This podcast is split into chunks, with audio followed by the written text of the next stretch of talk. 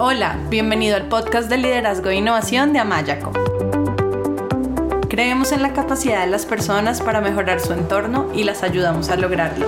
Por eso, hemos creado un podcast diseñado para brindarte herramientas que te ayuden a crecer, desarrollar tu talento y a lograr los resultados que buscas en tu vida y tu trabajo.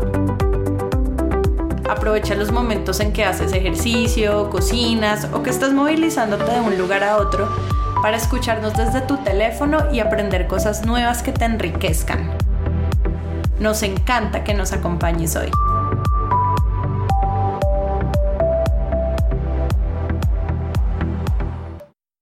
Hola, bienvenidos a nuestro podcast de liderazgo e innovación. Yo soy Melanie Amaya y en el episodio de hoy tengo un invitado muy, muy, muy especial. Él se llama Rafael Villate y en este episodio vamos a hablar sobre un tema muy importante para los líderes y profesionales y es el rendimiento intelectual.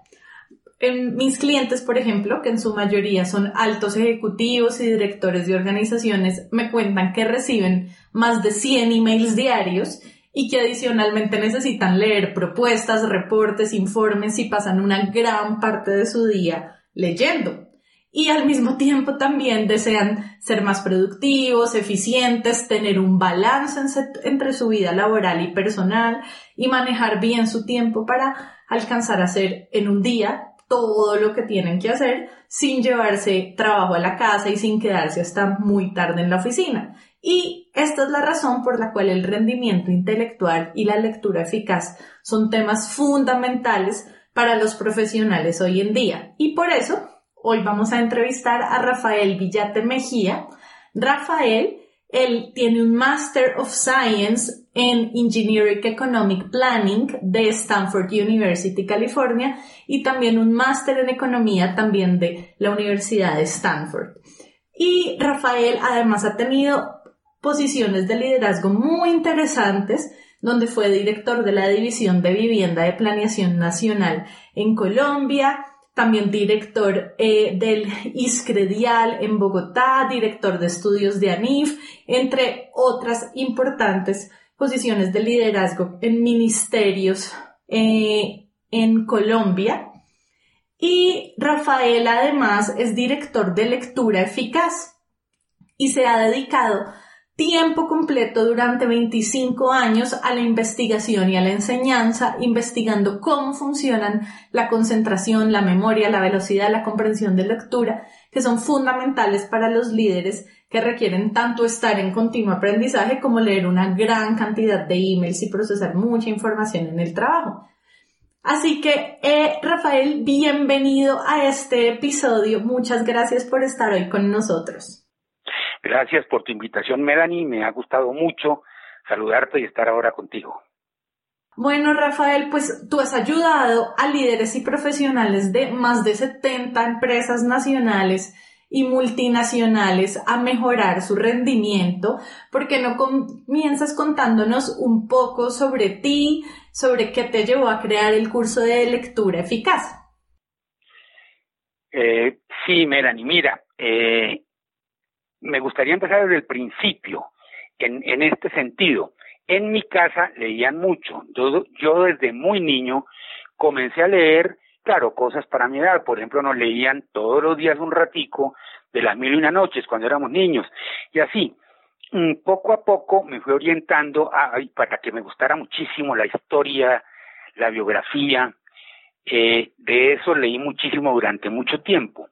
Más adelante ya me dediqué, y también un poco por influencia de mis papás, que les gustaba mucho el tema, hacia el rendimiento de la mente. Y entonces tuve, creo yo, una enorme ventaja, y es haber hecho una investigación durante mucho, mucho tiempo, sin prisa, únicamente por gusto, no solamente mirando la literatura, sino además practicando cada uno de temas que son muy interesantes como los siguientes. Por ejemplo, el yoga, el yoga mental, el hatha yoga, tanto con profesor como eh, leyendo, haciendo ejercicios durante muchos años. Mucho más adelante, entonces, la meditación trascendental. Mucho más adelante, igual a punto de lecturas, pero también guiado por personas que conocí hacia la relajación profunda, que tiene también varias derivaciones. Todo esto lo digo es por qué razón, porque este tipo de métodos o técnicas que mezclan lo corporal con lo mental tiene una enorme influencia en tu rendimiento intelectual. Primero, por el descanso que suscitan. Segundo, por el equilibrio emocional que van creando poco a poco. Dejan tu mente límpida, lista para la concentración. De hecho, el yoga y la meditación son una antesala impresionante, creo yo, y lo he experimentado así, para que a uno se le facilite muchísimo la concentración en días de trabajo, de estudio, tan fatigosos como los que tenemos hoy en día en cualquier parte del mundo. Los temas que adicionalmente a eso miré, que me han servido muchísimo toda la vida, son específicamente la concentración, que ahí podemos derivar, si me lo permites, pues dos grandes formas. Una, la oriental, y luego el occidental. La oriental que consiste en perderse en un objeto, en tener toda la conciencia absolutamente permeada por ese objeto y no pensar en nada más. Algunos lo denominan estática, sin embargo, eso tiene muchas derivaciones posteriores. La occidental, que es la que más nos interesa, ¿a qué llamamos concentración nosotros? Es a la capacidad de seguir un discurso, sus distinciones, sus derivaciones de principio a fin. Sin embargo, como te decía, yo las considero totalmente complementarias. También pude mirar el pensamiento visual, que es un tema que menos se trata. Se trata popularmente como visualización, como algo de una era azul que no ha llegado y que debe llegar llena de felicidad. Pero la verdad es mucho más que eso gracias a un libro impresionante que es el de El pensamiento visual de Rudolf Arnheim, yo comprendí inmediatamente que es un hecho que el ser humano siempre trata de abarcar lo que recibe por los sentidos con representaciones mentales que nosotros llamamos por el predominio de la visión, representaciones visuales, pero que son completas. Eh, el, el, libro de Rudolf Arnheim es considerado hoy en día un clásico. A mí es de los libros que más me, ha impactado en la vida. El tipo era un filósofo del arte, eh, pero es impactante cómo habla con una propiedad impresionante de la manera como influye el pensamiento visual en la ciencia, en la tecnología, en todas las invenciones, en todos los adelantos que nosotros tenemos. Esto viene respaldado por investigaciones muy serias hechas ya de psicología con personas, por ejemplo, bueno, el de Einstein es muy conocido, era un tipo totalmente visual, como Henri Poincaré, por ejemplo, en matemáticas, que a pesar de ser matemáticas, expresaba que para él primero estaba el, pensamiento visual y luego venían las, demás, las formas del lenguaje, que puede ser el gramatical oral que estamos utilizando en este momento o el lenguaje matemático. Pero, por ejemplo, un tipo como Richard Feynman, muy conocido como uno de los genios de la física del siglo XX, eh, era una persona totalmente visual, reconocido, lo mismo que en el caso de Poincaré, por sus estudiantes, por sus amigos, etcétera. El pensamiento visual entonces está en el origen mismo de la solución de problemas, de la creatividad. Por eso me interesó muchísimo.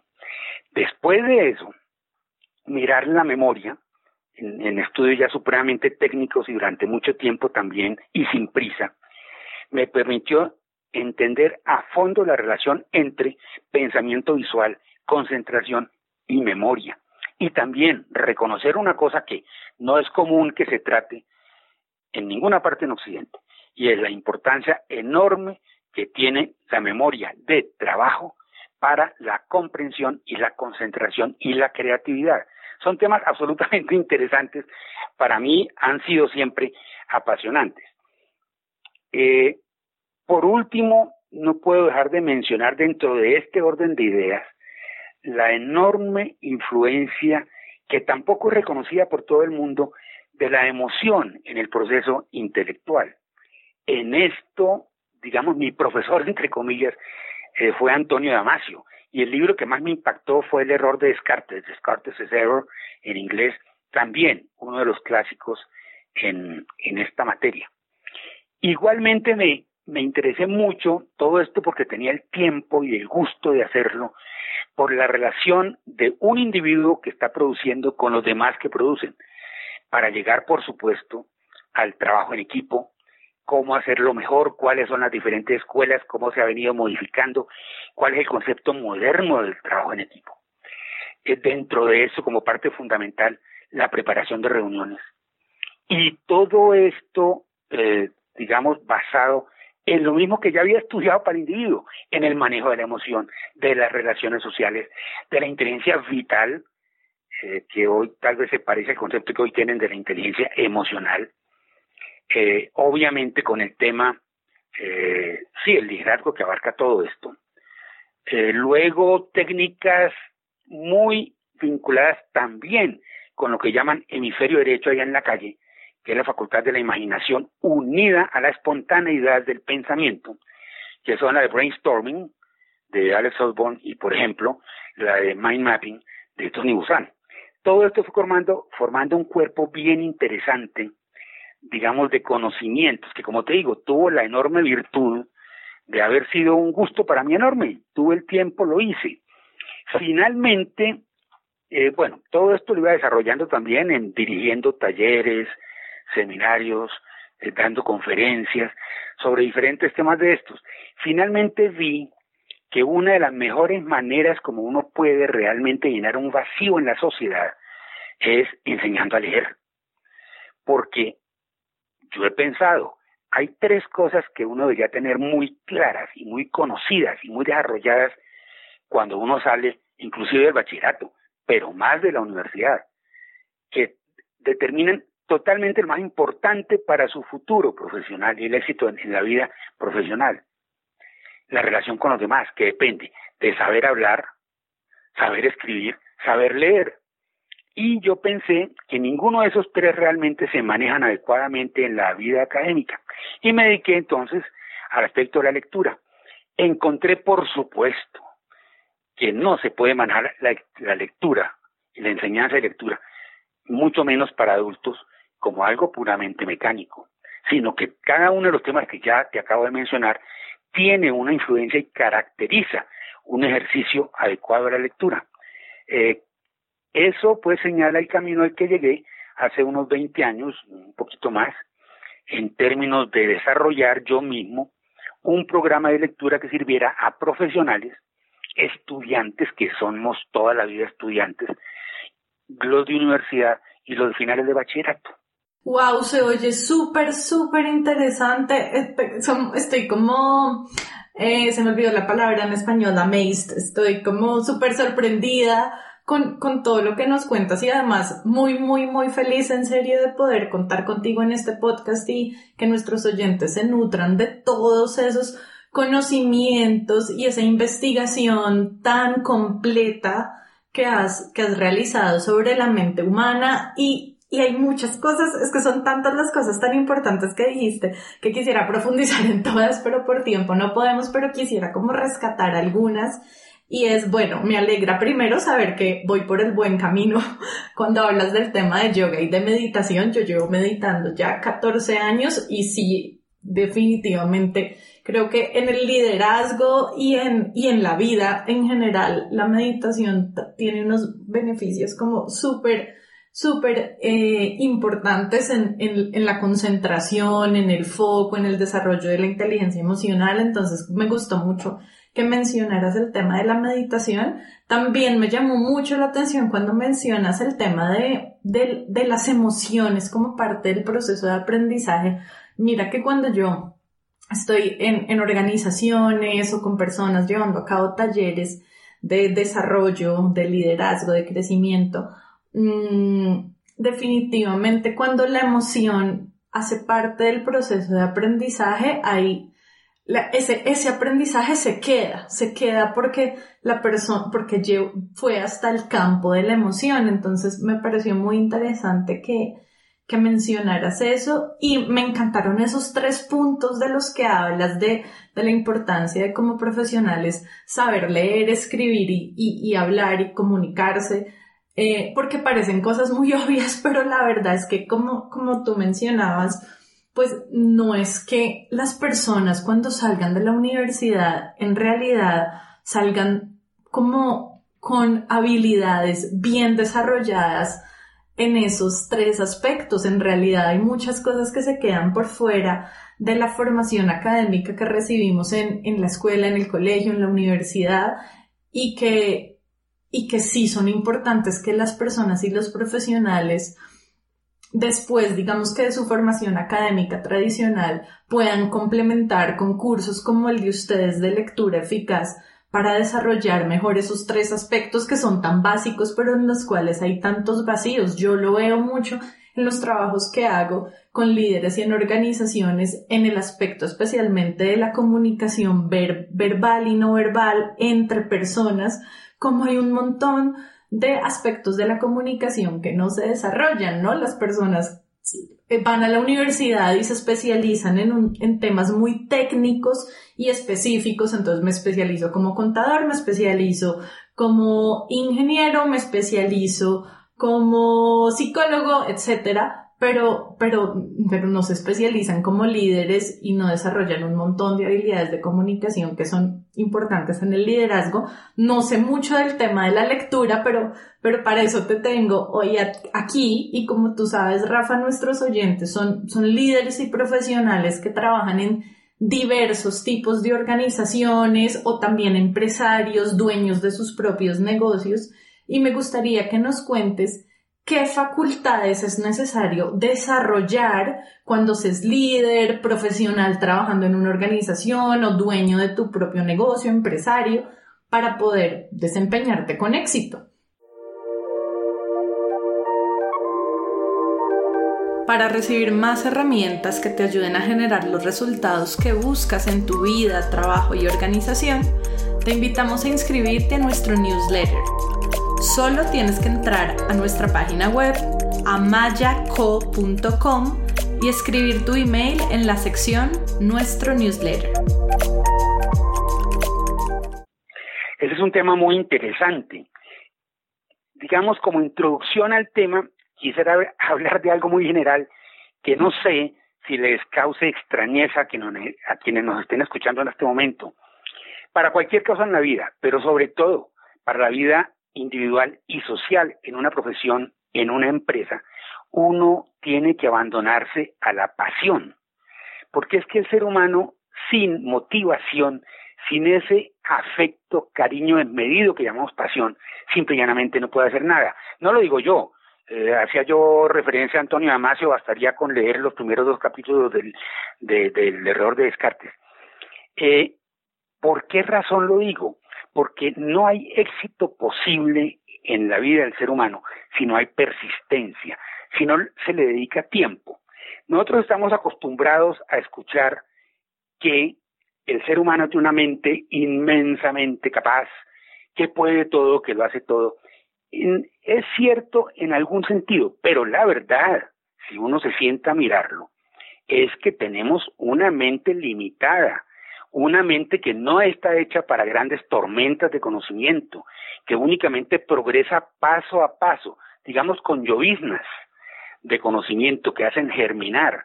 La mente humana está constituida de tal manera que requiere de una consolidación que toma tiempo.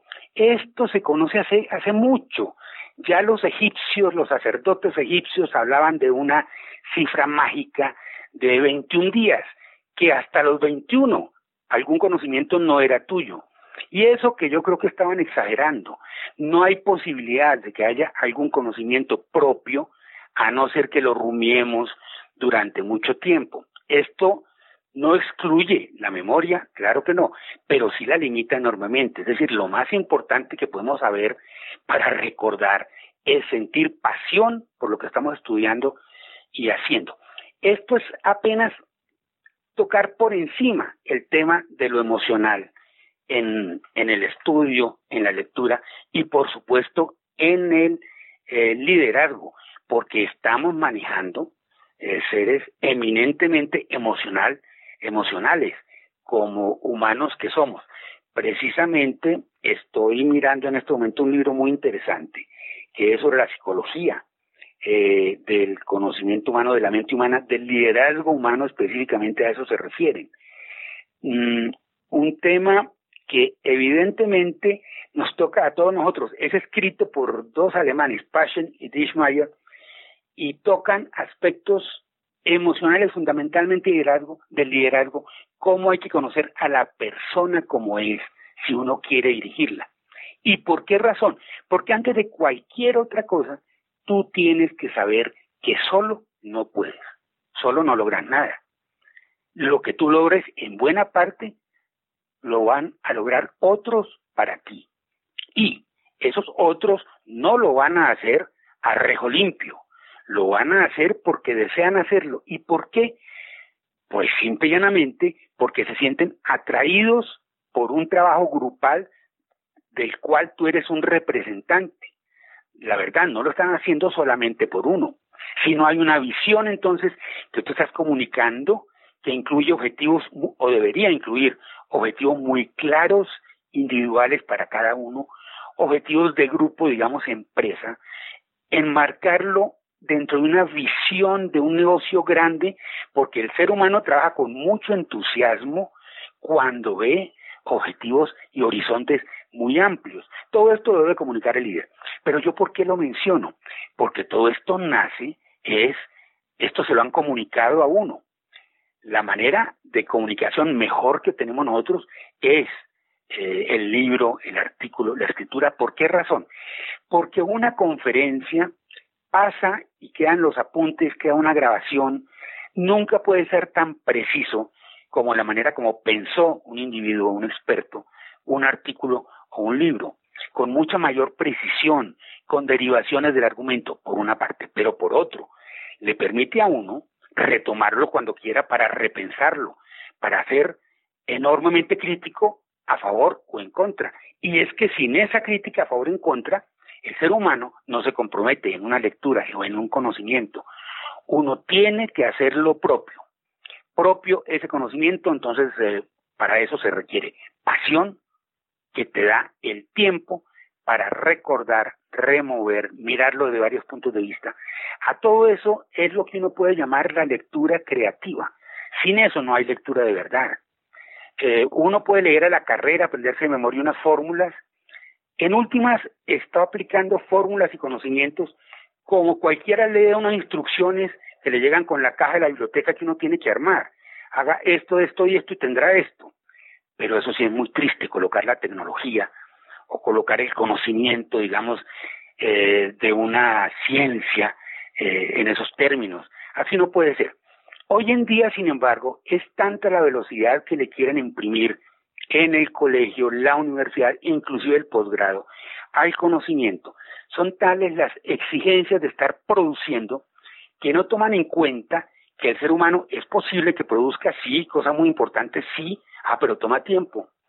Por ejemplo, la, nadie recuerda eh, que la distancia que hubo en términos de años entre la primera y la segunda formulación de la, de la relatividad de Einstein fueron 10 años, ¿no?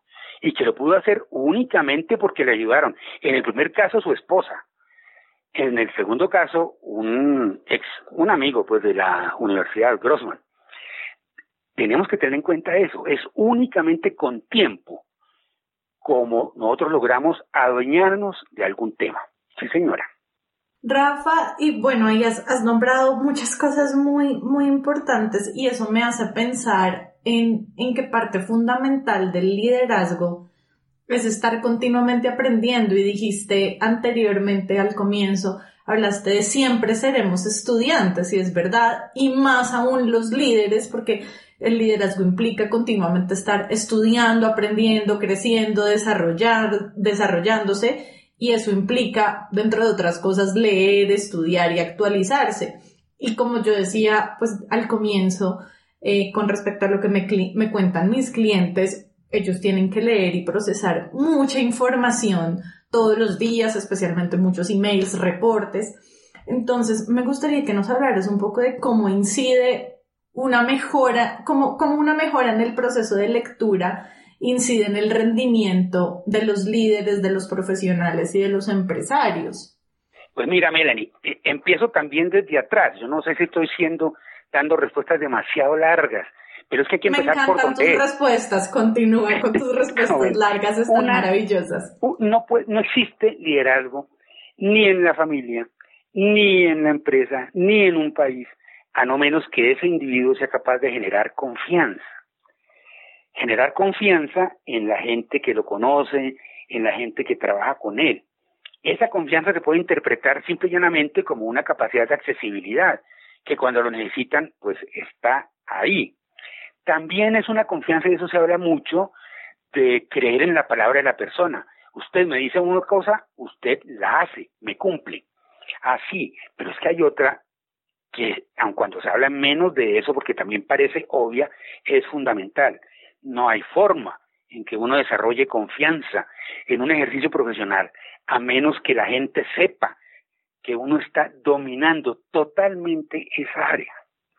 Y ese dominio total no se demuestra solamente por cumplir con unos trabajos cotidianos de oficina o con unos informes de vez en cuando, semanales o quincenales o mensuales, o ni siquiera con un balance mensual o semestral en absoluto. En absoluto. Eso se exuda, se expresa el dominio de lo que uno está haciendo cada vez que uno habla o con un subalterno o con los iguales a uno o con los de arriba, los que están por encima de uno en la organización. ¿Eso qué exige? Obviamente, estar al día sistemáticamente en todo. Claro, y eso requiere estudio porque todo está cambiando pues a diario. Pero la siguiente pregunta es, ¿acaso con eso basta? Si una persona quiere progresar en la vida, tiene que entender dónde está viviendo. Y si es una organización, pues qué es esa organización y dónde vive la organización, en qué ambiente vive, cuál es el mercado, cuál es la competencia, qué factores lo afectan. Pero es que son factores, digamos, tan tenues o alejados como una legislación, como una reforma tributaria, como un estudio de mercados que pueden estar llegando de este o de otros artículos que no producimos, no importa, uno debe conocerlos estudios de tendencias que aparecen cada rato. Hoy en día tú has oído hablar, por ejemplo, de los big, del Big Data, de, analizar los grandes datos, las grandes acumulaciones de datos. Todo eso es muy interesante. Sí, se utiliza hoy en día en recursos humanos y en liderazgo para todo lo que es gestión del talento humano. Pero imagínate que para todo eso uno requiere ser capaz de absorber y analizar información. Y una buena parte, no toda, pero una buena parte, un alto porcentaje de todos estos conocimientos de que estoy hablando, vienen siempre por escrito. Uno o aprende a leer o francamente se ahoga, se ahoga en el mare magnum de la información y es lo que hoy le está pasando a muchísima gente. Imagínate que me consta, si tú le entregas a una persona una novela que tenga 150 páginas, de golpe le estás entregando es una tragedia. 150 páginas se ponen la mano en la cabeza, se le vuelve un problema. ¿Por qué razón? Porque no saben leer. Muchas veces pienso que uno de los obstáculos grandes de que la gente no compre más libros y no lea más en América Latina es no solamente en Colombia, por ejemplo, el costo de los libros, sino es porque es tanto el problema de leer un libro que lo piensan dos veces cada vez que se sientan a leerlo. Y luego, el problemita de que terminan un párrafo o la página ya no se ya no se acuerdan con qué fue que empezó. Es todo un problema. Lo que estoy diciendo yo en términos de la capacidad que debe tener el líder empresarial o el dueño de un negocio, obviamente va a afectar todo su futuro y depende en buena parte de ser capaz de ampliar sus conocimientos. Pero es que hay, hay algo más todavía. Algo más que tiene mucho que ver con el rendimiento intelectual, en lo cual la gente tampoco ha pensado lo suficiente. No lo veo por lo menos en los artículos normales que la gente lee, ni siquiera en muchos especializados. Y es el relativo a la agilidad mental. No se vincula, no se vincula lo suficiente la memoria de trabajo con la agilidad mental. Y sin agilidad mental, usted está acabado en una organización. Muchas veces la gente mmm, digamos, iguala la agilidad mental a la inteligencia. Un tipo ágil mentalmente creen o suponen que es inteligente. Vamos a aceptar que es así. Lo que la agilidad mental te da es que en la medida que tú vas leyendo la información que te da o una novela o un artículo técnico o científico, tú la puedes rápidamente ir asociando con los datos entre sí que recibes de esa obra escrita, pero además con otros conocimientos semánticos que ya puedes tener o y con conocimientos vitales. Persona que no está amarrando de esta manera de que estoy hablando yo, pues va a tener que leer muchísimas veces lo mismo, se va a sentir desalentado, se desespera. Hay maneras de superar esto, pero por supuesto que sí, y es lo que nosotros tratamos de hacer con nuestro curso. Hay dos cosas fundamentales, eh, yo diría tres entonces, que tienen influencia muy directa, muy inmediata en la lectura. La capacidad de concentración, ya hemos hablado de eso. La memoria de trabajo, hemos hablado de eso, que conduce directamente a la agilidad mental y a la creatividad. El ser humano debe caer en la cuenta, el profesional común y corriente, que si no hay creatividad, no hay posibilidad de progreso. Sí, señora. Bueno, me encantan muchos de los, de los aspectos que has mencionado, que obviamente influyen en el rendimiento de los líderes, de los profesionales, de los empresarios, como, bueno, me gusta que hayas empezado hablando por, por la pasión, creo que esa pasión, esa motivación de la que tú hablas es definitivamente fundamental en el liderazgo y también la confianza. La confianza es la base porque los líderes no son las personas necesariamente con autoridad en la jerarquía organizacional impuestas, sino los líderes son elegidos por otras personas que confían en ellos. Entonces me gusta mucho que hables de, de la confianza y de la importancia de esa credibilidad en lo que uno hace y en el conocimiento que uno mismo domina para generar confianza. Eso me gustó mucho y me parece súper interesante lo que mencionas de cómo temas como la memoria de trabajo, la concentración, la agilidad mental y la creatividad definitivamente influyen en el liderazgo y en el rendimiento de los profesionales, ¿no? Que en últimas les ayuda también a ser más productivos, más eficientes, a manejar mejor, mejor su tiempo y termina impactando también en su, en su equilibrio vida-trabajo. Y como tú has trabajado con más de 70 empresas nacionales y multinacionales, ayudándole, ayudándole a los líderes, a los empresarios, a los profesionales a mejorar su rendimiento, me gustaría que nos des un ejemplo del trabajo que has realizado con líderes y organizaciones y cómo las técnicas de lectura eficaz los han beneficiado. Sí, no, no sí, vamos a hablar de eso de inmediato. Me, me gustaría, sin embargo, ampliar brevemente otro, otro puntico previo. Dale. Y es siguiente, es el siguiente, mire, que la gente no cae en la cuenta. Nadie da lo que no tiene. Es muy difícil tener una, una agilidad mental, que es una capacidad de asociar rápidamente, si no tienes adentro, en tu mente, en tu inconsciente, si no tienes que asociar. Estoy hablando de que toda persona debe tener no un interior empobrecido, sino un interior rico en experiencias de todo tipo, también de estudio, por supuesto, pero también vitales. Eh, lo digo por qué, porque muchas veces para un técnico o experto en un área eh, se le convierte en algo extraño o marginal eh, su deseo de leer novela, por ejemplo, o cuento o poesía. Lo pueden considerar pérdida de tiempo o indigno de sus altos eh, propósitos y menesteres técnicos o científicos. Resulta que no es así. ¿Por qué razón? Porque si hay algo que desarrolla la empatía, la, la, imaginación, la capacidad de sentir por otro, la capacidad de conocer otros mundos que no son el de uno, es, por ejemplo, la novela cuando está bien escrita.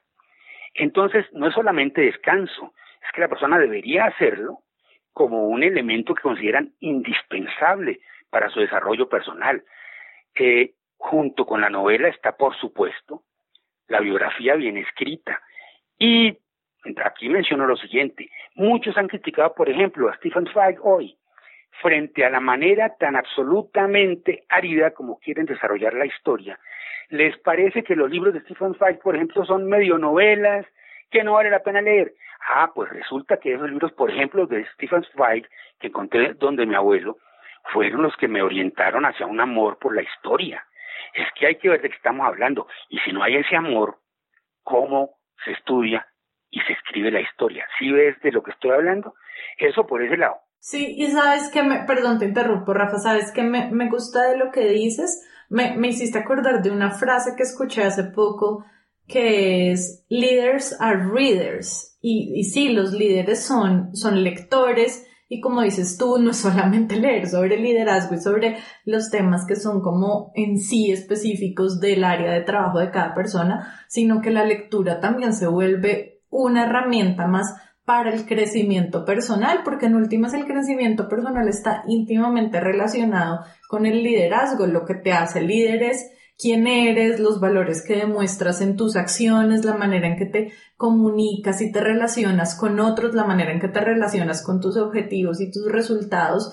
Y todo eso tiene que ver con quién eres tú como persona y una manera de crecer como persona es también a través de la lectura. Entonces, como que escuchándote se me vino esa, esa reflexión.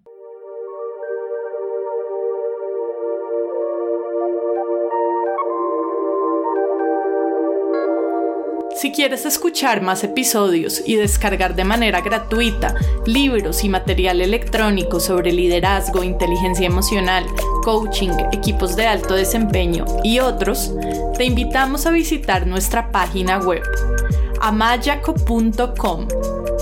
Amayaco es con Y.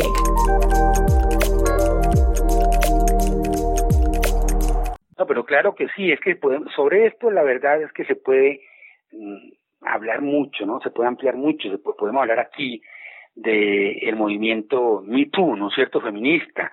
Podemos hablar de tantas cosas que uno ve en redes y en las noticias, que uno sabe que en el fondo lo están diciendo y haciendo personas que tienen un ambiente interior muy pobre, que no conocen mundo. Es posible que vayan a muchas reuniones, a muchos cócteles, eh, que hayan tenido experiencias de no sé qué tipo, pero no las han traducido en riqueza interior. Y entonces dicen las barbaridades más grandes barbaridades, pero ¿para quién? No hay una verdad absoluta, no, claro que no, pero uno sí sabe de inmediato cuando hay un contertulio válido, cuando se está refiriendo uno eh, a una persona que sabe que está hablando, que puede mirar mil aspectos de un solo fenómeno, ¿me entiendes? Eh, eso se ve y eso es otro aspecto también que debería ser de mucha importancia para quien desee ser un líder pues importante en una empresa, que además de conocer de lo puramente técnico, de los mercados, de la legislación correspondiente, etcétera, además pueda ser considerado una persona culta, que no lo considere algo por debajo de sí, sino todo lo contrario, es que la cultura debería ser una obligación personal. ¿Y qué se entiende por cultura? Comprender el mundo. Ah, pero comprenderlo completo y bien. ¿No es cierto? Si quieres, paso ahora al tema de las experiencias que hemos tenido. Sí, por favor, dale, cuéntanos un poco cómo, cómo las técnicas de lectura eficaz han beneficiado eh, a los líderes y a las organizaciones con las que han trabajado. Mire, mm, sin hablar de casos específicos, a mí me han hablado de jefes, a mí me han hablado jefes, y me lo encuentro después, de lo que ha pasado con algunas de las personas que toman eh, algunos de los cursos nuestros. Claro que hablan de que de que han visto mejores resultados en efectividad, rapidez, aprovechamiento en documentos técnicos y de conferencias, y otros eh, que da mayor seguridad personal, que miran, que logran beneficios inmediatos. Personas que lo han tomado, eh, que uno encuentra después, le indican, por ejemplo, que aun cuando no es un curso sobre ese tema, la manera como exponemos la lectura el material que utilizamos y los ejercicios que hacemos los ha hecho mejorar directamente a ellos o a sus hijos, por ejemplo, si es una mamá, en matemáticas. Ah, qué curioso. ¿Y por qué? Pues porque la mente humana es una sola. Y si uno logra explicar qué es la concentración y que el funcionario o el muchacho estudiante de universidad mejore en lectura con concentración, obviamente, obviamente que le va a ir mejor en, matemáticas también. Pero aparte de eso, eh, otro comentario que me impacta mucho es que el que tiene que ver con la manera redondeada, holística, como nosotros explicamos la lectura, que les permite, que les da la facilidad de comenzar a leer cosas que nunca antes se les había ocurrido leer. Y eso, la verdad, que es una maravilla, pues para nosotros, claro, no, pero para la persona que lo está diciendo, porque le cambia la vida radicalmente. Tengo, por ejemplo, aquí en mis manos, lo saqué precisamente para poderte decir, en el quinto grupo que le hemos dictado a una de las empresas más grandes que hay en este momento en la Bolsa de Bogotá. Lo dictamos este año, en el mes de octubre. Le, al final del curso les hacen una especie de encuestica pequeña a los asistentes que toca temas como lo siguiente, capacidad para transmitir el tema, comunicar de una forma clara y fácil de entender el tema, capacidad para resolver dudas o inquietudes de los asistentes, utilización de ejemplos útiles para explicar el tema, promoción de la participación de los asistentes, profundidad en los temas eh, tratados, aplicabilidad en el área de trabajo. En cada uno de estos, la totalidad nos puso una calificación de excelente. Y estamos hablando de un ambiente que se dedica a las finanzas, a, comprar y vender acciones en bolsa. Eso también me dejó inmensamente satisfecho, Melanie. Wow, no, bueno, yo sé de primera mano que los cursos de lectura eficaz de ustedes son increíbles y, y, es una de las razones por las que, por las que quise entrevistarte y que compartieras nuestros, eh, con nuestros oyentes todo este este conocimiento de esta investigación tan profunda que has hecho de la mente humana durante años. Y además estoy segura que, que, las personas se benefician muchísimo en la medida en que aprenden estas técnicas y métodos de lectura eficaz y los líderes y los profesionales eh, en su comprensión de lectura, en su agilidad mental a la hora de, de procesar información, de resolver problemas, eh, que hace parte del día a día de muchos profesionales hoy en día. Entonces me gustaría que, que, para las personas que estén interesadas en aprender técnicas de lectura eficaz, nos cuentes cómo pueden contactarlos y encontrarlos a ustedes. Sí, em, bueno, de nuevo con una introducción. Eh, ¿Qué es, cómo es el curso y qué es lo que pretende? El curso a ser una investigación, como pues lo hemos visto en esta entrevista larga, quiere ser breve, moderno. Lo que hemos hecho durante estos 20 años de experiencia es eliminar sin miedo lo que vamos viendo que es superfluo, que es repetitivo, para dejarle al profesional un uso nítido de su tiempo, que vea que lo está aprovechando. Por eso el formato para empresas hoy en día, porque quedé muy contento con el último curso que hice, eh, es de cuatro reuniones de dos horas. En esas reuniones de dos horas para profesionales y dueños de negocio, estos eran de, como te digo, de la Bolsa de Bogotá, eh, nosotros podemos explicar qué es leer bien, qué quiere decir mejorar en el proceso de lectura, eh, explicar de una manera muy práctica y hacer ejercicios prácticos para, la que, para que la persona desde la primera reunión vea que está mejorando este curso es muy a la manera, diría yo, gringa, en el sentido que es práctica, práctica, práctica. Inclusive el asistente adquiere el compromiso de que además de, su asistencia a clase, tiene que practicar todos los días un rato, siguiendo las instrucciones que nosotros les, les damos. Nosotros enseñamos dos tipos de lectura que son complementarios. Por una parte, el que llamamos fundamental, que tú utilizas cuando tienes que responder por algo, como sería un artículo nuevo que te llegue en tu área de trabajo de Europa. Esa es una clase de lectura que a todos nos tenemos que hacer eh, en la profesión. El segundo tipo de lectura, sin embargo, que es el skimming, eh, lectura de sobrevuelo, por ejemplo, o desnatado, que llaman también en castellano, un término horrible que no me gusta, pero que lo usan, es te permite recorrer texto, digamos, a una velocidad muy grande, pero perdiendo el dominio del detalle. Lo que hacemos aquí en este curso es procurar integrar esas dos formas de leer, la totalmente responsable y la otra. ¿Y para qué entonces la otra? Hay que enseñarle a la persona que con ese skimming lo que va a hacer es encontrar dentro de un artículo los párrafos, las frases, las páginas que realmente contienen lo importante que por alguna razón desea conocer, o porque resuelve sus inquietudes, o porque tiene que responder por eso. Esas dos lo, lo enseñamos y dedicamos una buena porción de tiempo a eso, en mi opinión. Y aquí también me aíslo, me digo, me separo de muchos tratadistas sobre la lectura, pero en cambio hago referencia a obras de principio del siglo XX, del siglo XIX. Y es lo siguiente, el sin skimming tú no puedes leer, ¿por qué razón? Porque en cualquier artículo encuentras unos párrafos, unos conceptos que son más importantes que otros. En cualquier libro encuentras capítulos que para ti son más importantes que otros. Además te voy a explicar por qué. Hoy en día tú vas a publicar un libro que tiene 100 páginas lleno de conceptos importantes y la editorial probablemente te diga, no, eso no me sirve. ¿Por qué? Ah, no, porque tiene que tener 200 páginas. ¿Qué haces tú? Ah, pues llenas 100 páginas. ¿De qué? Pues de otras cosas, de otras cosas que inicialmente no has pensado meter en tu obra. Lo que mucha gente puede llamar paja, que yo no me atrevo a decirlo porque aun cuando no sean paja, en cambios pueden ser importantes, pero no en relación con lo que, lo que dice el título del libro y lo que tú esperas encontrar. Entonces, lo que tú usas el skin, esa capacidad de pasar por encima de los párrafos, únicamente atento a qué es lo que necesitas conocer, ah, eso es fundamental para leer bien. Y te cuento que eso lo aplica uno inclusive en la novela dependiendo del autor.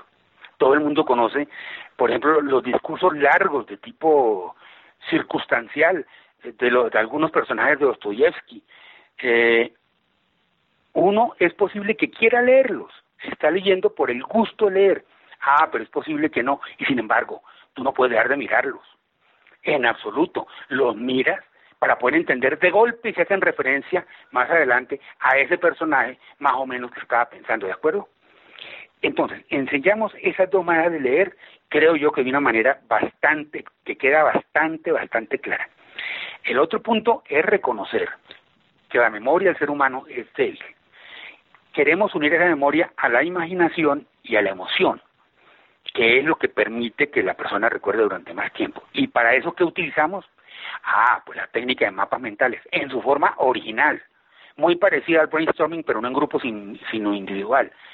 Eso también es un, digamos, estamos saliéndonos de la corriente principal de cómo enseñan ahora el mapa mental, que en realidad es un mapa conceptual, que es en realidad volver a la técnica de puro análisis de lo que uno está haciendo, dejando por fuera el contexto y en fin todo lo demás. Eso lo explicamos bien aquí en el curso. Esas tres cosas eh, ya te sirven de por vida, pero claro que tenemos más módulos para la persona que desee. ¿Cómo nos contactan? Pues nuestra página landing page eh, está es lecturaeficaz.org, es decir, lecturaeficaz.org Ahí encuentras un gran resumen de lo que es el curso. Te puedes inscribir, hay un pequeñísimo formato que puedes llenar y nosotros te llamamos a explicártelo. O puedes llamarnos porque ahí está el teléfono para que nos llames y el email también. Basta contar entonces esa, esa referencia lecturaeficaz.org. Buenísimo, entonces para nuestros oyentes que estén interesados en aprender técnicas de lectura eficaz, ya saben, lecturaeficaz.org. Rafa, y ya para ir terminando la entrevista, hay una pregunta que me gusta hacerle a nuestros invitados hacia el final. Y es que nos den un consejo, que le den a nuestros oyentes un consejo. Entonces, ya que, ya que lo que tú haces es ayudarle a los profesionales a mejorar su rendimiento, ¿qué consejo le darías a los profesionales, líderes, emprendedores, empresarios para que mejoren su rendimiento? Pues mira, me acordé con esta pregunta tuya de una frase que me ha fascinado desde que la leí. Te la voy a mencionar primero en inglés y luego la traducimos. Dale. Passion, not reason, makes things happen. Es la pasión, no la razón, lo que logra que las cosas sucedan. Yo le diría a la gente que le aplique, que sea capaz de aplicarle, que le abra las puertas a la pasión en la vida intelectual, lo mismo que la abriría al deporte o a cualquier otra actividad humana. Sin pasión no hay vida intelectual. Me encantó, me encantó, me encantó. Me siento conectada con esa frase. Buenísima, gracias Rafa. Rafa, hay una cosa que se me olvidó preguntarte y que tampoco dije en la introducción y es que yo sé que tú has publicado dos libros, ¿por qué no nos cuentas cómo se llaman y dónde se encuentran? Eh, mira, primero yo voy a, a dar una referencia que no todo el mundo conoce porque a mí siempre se me pasa por alto y es que escribió unos artículos más o menos técnicos, sí, pero que yo considero valiosos sobre diferentes aspectos de la lectura. Ok, súper. Que encuentran en esta dirección. eh, Villate, R de Rafael y B chiquita, ¿no? rvillate.atspace.eu, es europea. Atspace es A-T-S-P-A-C-E, punto E-U. Repito, rvillate.atspace.eu. Ahí hay varios artículos bien que yo considero bien interesantes y de base para la lectura. Perdón, y Villate, solo para estar seguros, Villate B pequeña doble L, ¿cierto? Sí, B chiquita y doble L A T. Sí, mira, el libro eh, se titula Maximize Your Mental Potential y lo encuentran bajo mi nombre, ¿no? Rafael Villate, en Barnes Noble, por ejemplo, Barnes y no, eh, and Noble, ¿no? Barnes and Noble, Barnes Noble, que es una de las entidades grandes del mundo en venta de libros, competidora de, sí, de Amazon.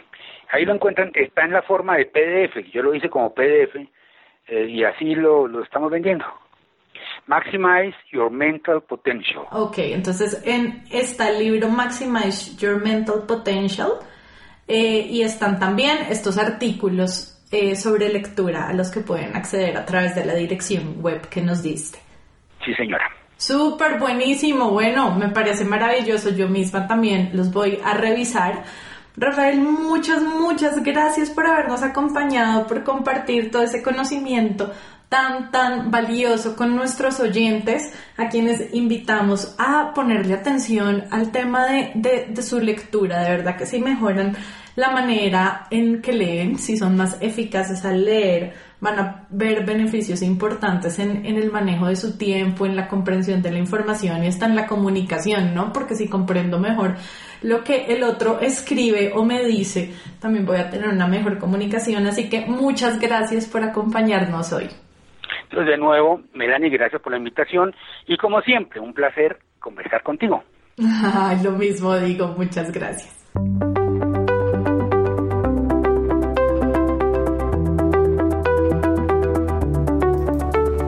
Gracias por acompañarnos en el episodio de hoy. Esperamos que te haya gustado.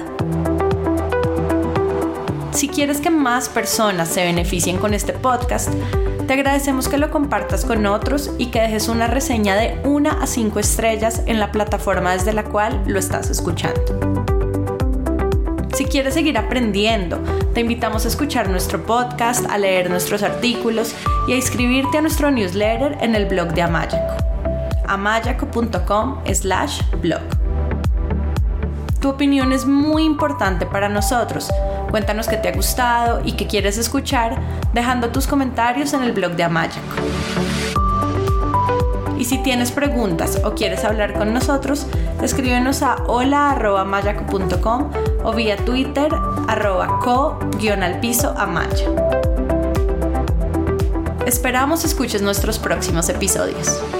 Chao y hasta la próxima.